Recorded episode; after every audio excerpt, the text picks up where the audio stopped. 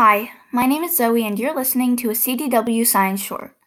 Here's a question I'm curious about How long can a human in outer space last without a spacesuit before exploding?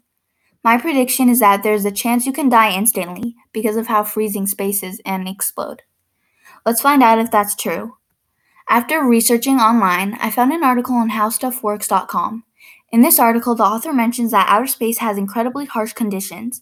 If you were to step outside of a spacecraft without a spacesuit, you would die very quickly. An article in WTAMU.edu said that humans can't actually explode.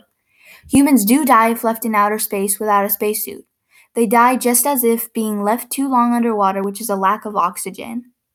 According to the website scienceinthenews.com, when you are in outer space without a spacesuit, you will freeze into a human popsicle.